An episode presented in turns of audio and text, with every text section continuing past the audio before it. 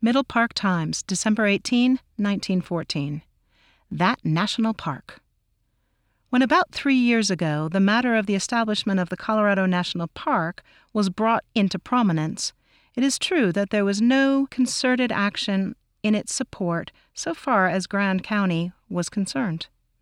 In fact, the prevailing sentiment of our people in the eastern end of the county were emphatically opposed to the measure at that time.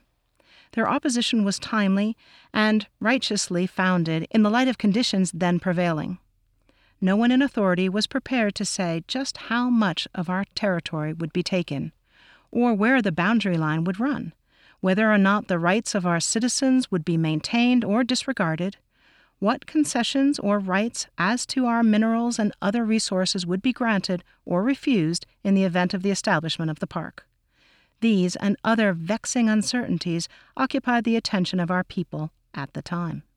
The high pressure support in favor of the measure at the time found its emanation in the Denver Chamber of Commerce, which attempted to constitute itself the self important guardian of our people and their interests.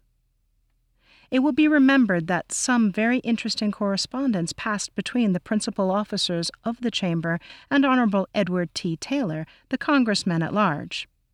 In loud and voluminous language, Taylor was charged with dilatory tactics by the same horde. However, Taylor was right. He is always right on every proposition which has merit and righteousness on its side. Since then, the boundaries of the proposed park have been well defined, submitted, and approved by the highest officials having jurisdiction in such matters.